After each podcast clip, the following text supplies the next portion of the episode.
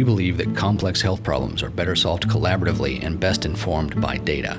Healthy by Design, presented by the Health Collaborative, explores people and projects leading the charge to improve health and healthcare in greater Cincinnati and beyond. Join us for conversations, interviews, and the occasional deep thought on how we're collectively solving healthcare's toughest challenges. This episode is sponsored by Tier 1 Healthcare. How do you activate the potential of your healthcare team? It all starts with your people. Tier 1 Healthcare combines clinical expertise with neuroscience to unleash your team's potential, activate your strategic goals, and provide safe, quality patient centered care. Learn more at tier1healthcare.com.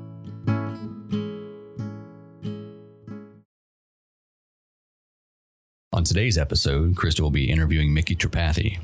Mr. Tripathi is the president and CEO of Massachusetts eHealth Collaborative, a nonprofit health IT advisory and clinical data analytics company.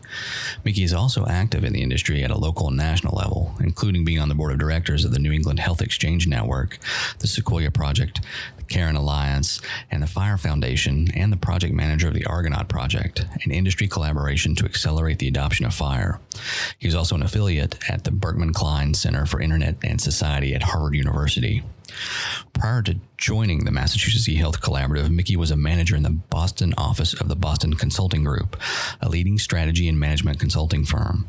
While at BCG, he served as the founding president and CEO of the Indiana Health, Health Information Exchange, an Indianapolis based nonprofit charged with creating a statewide health information structure in the state of Indiana.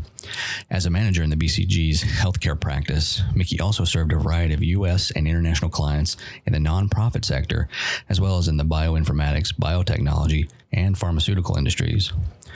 Prior to receiving his PhD, he was a senior operations research analyst in the Office of the Secretary of Defense in Washington, D.C., for which he received the Secretary of Defense Distinguished Civilian Service Award.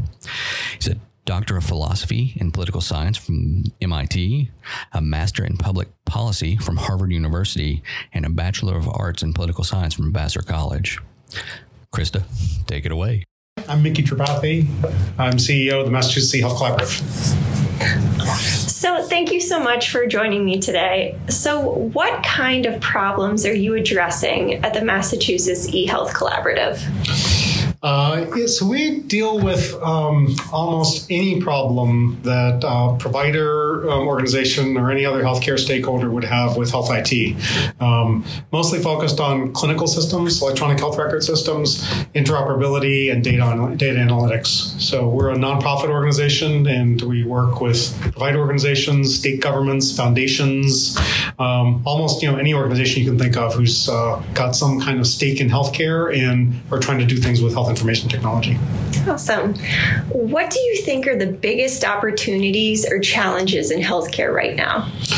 Well, the biggest challenge, to start with that first, I think the biggest challenge is just fragmentation of the healthcare system. So, being able to get anything done in healthcare is just always a challenge because it's incredibly fragmented on the supply side, it's fragmented on the demand side, and it's really hard to be able to get enough organizations together to do something in a consistent way to be able to, you know, sort of make progress in the market.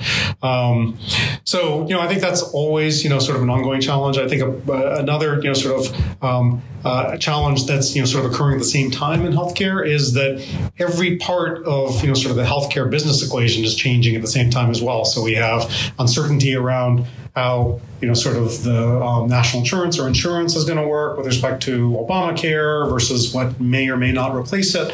We've got um, questions around the business model itself, moving from fee for service to value based purchasing. All of that changing, you know, right under right under everyone's feet, and then technology changing all at the same time as well. You have electronic health record systems. So people didn't have electronic health record systems, in a very short span of time, all of a sudden they have electronic health record systems. Then they have interoperability with electronic health record systems, and now all of a sudden we have mobile apps and Apple iPhones with people able to download their medical records onto their phones, and all of those things are moving all you know very rapidly. They're obviously all connected, but they're happening in a very fragmented environment, which makes it all very challenging.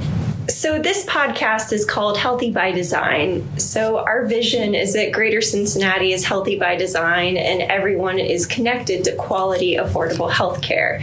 So I've heard so many different definitions, but I like asking people, what does healthy by design mean to you? Yeah, I guess um, you know, both in the name and just from what I've learned from, you know, from uh, um, from the team and everything that's going on here, um, I think, you know, for to me, it really, you know, sort of implies a much more holistic kind of perspective on how we think about healthcare. So it's not just about health information technology or health information exchange or technology per se. It's about getting, you know, sort of interesting areas where organizations, provider organizations, can collaborate both sort of horizontally, meaning hospitals, you know, collaborate, and vertically, meaning different parts of the healthcare delivery system being able to collaborate in ways that allow them to do things that they together that they might not be able to do individually, and being able to at least solve some of that fragmentation problem locally. That's hugely important. I mean, you don't see that that happens market by market. It doesn't happen, you know, sort of nationally. There's no place for it to happen nationally, or even at a state level. It's really hard to happen mm-hmm. at a state level. So when I, you know, sort of hear healthy by design, it, you know, sort of strikes me that that's more about the process and the concept behind the organization, and it's not, you know, sort of a product of it. It's not what you do. It's really how you work, mm-hmm. um, and I think that then gets reflected in everything you do. Mm-hmm. Absolutely. I hope that's actually no, that's a perfect. I hope that's actually true. I love it. It is. It is. so you're from Boston. Yep. Um, where are you from originally? Uh, I grew up in Lowell, outside of Lowell. Awesome. Yep. Okay, so not too far away. Nope. Nope. Um, so are you more of a Reds fan being from Louisville or Red, Red Sox? Sox? Oh, Reds. Oh, Reds. Definitely not a Reds fan. Yeah, it's, uh, kind of been a rough stint since 75, 76 World Series. Right, right, right. You know, yeah. I, I used to watch the Reds way back in, you know, sort of Pete Rose days. Uh-huh. I'm old yeah. enough that I remember watching Pete Rose on TV, and it was phenomenal, fantastic. Oh, I know. Um, but uh, definitely would favor the Red Sox over the Reds. Mm-hmm. Sorry. Yes. now, so do you lean more towards baseball or football? Uh, interesting question. So mm-hmm. when I was growing up, um, which was in the 70s, um, it was Red Sox Bruins. That's oh, all yeah. I followed. That's mm-hmm. all I, my friends followed. Mm-hmm. We lived and died by the Red Sox and Bruins. And now, with you know, I've, mm-hmm. I've kids, and actually, it's flipped a little bit. Of course, the Patriots weren't a team that you would follow back mm-hmm. then anyway. They were terrible. The Celtics were good. I don't know why we didn't follow them.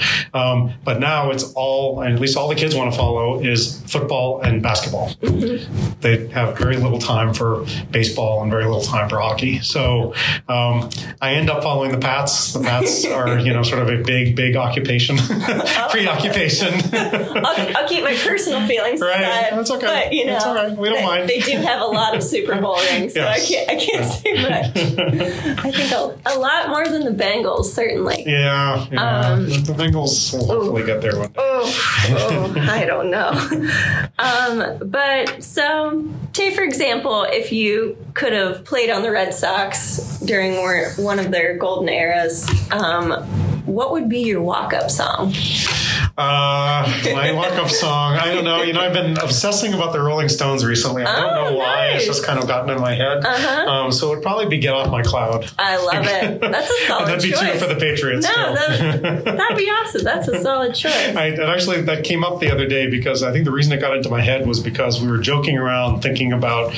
Um, healthcare security in public clouds, and it just someone said, "Get off my cloud," and that was. I love it. And so we thought, all right, that's the mantra for security. you can relate anything to health IT. right. Exactly. Exactly. um, so, just for um, the last thing you want to leave us with. So, what's the best piece of advice you've ever received, whether personally, professionally, as a child, yesterday, however you want to frame that? Yeah, I think it was probably um, my first job um, out of grad school was working in the Pentagon, um, as you and I discussed, um, and and I was walking into this huge bureaucracy. I was working um, for the Air Force at the time. So my first job was working for the Air Force as a civilian, but I was working for the military um, staff in the Air Force. My boss was a lieutenant colonel, and and he quickly, I think, saw that oh, here's this Northeast kid, you know,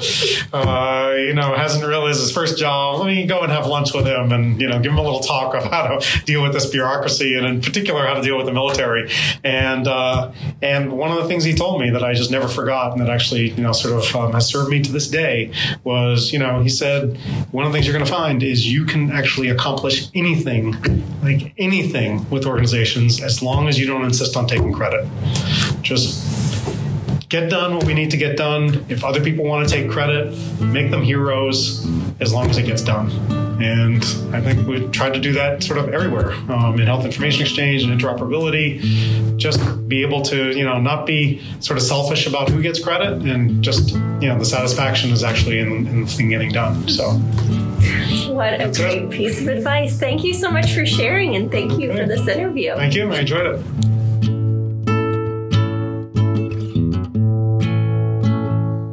Thanks again to our guests.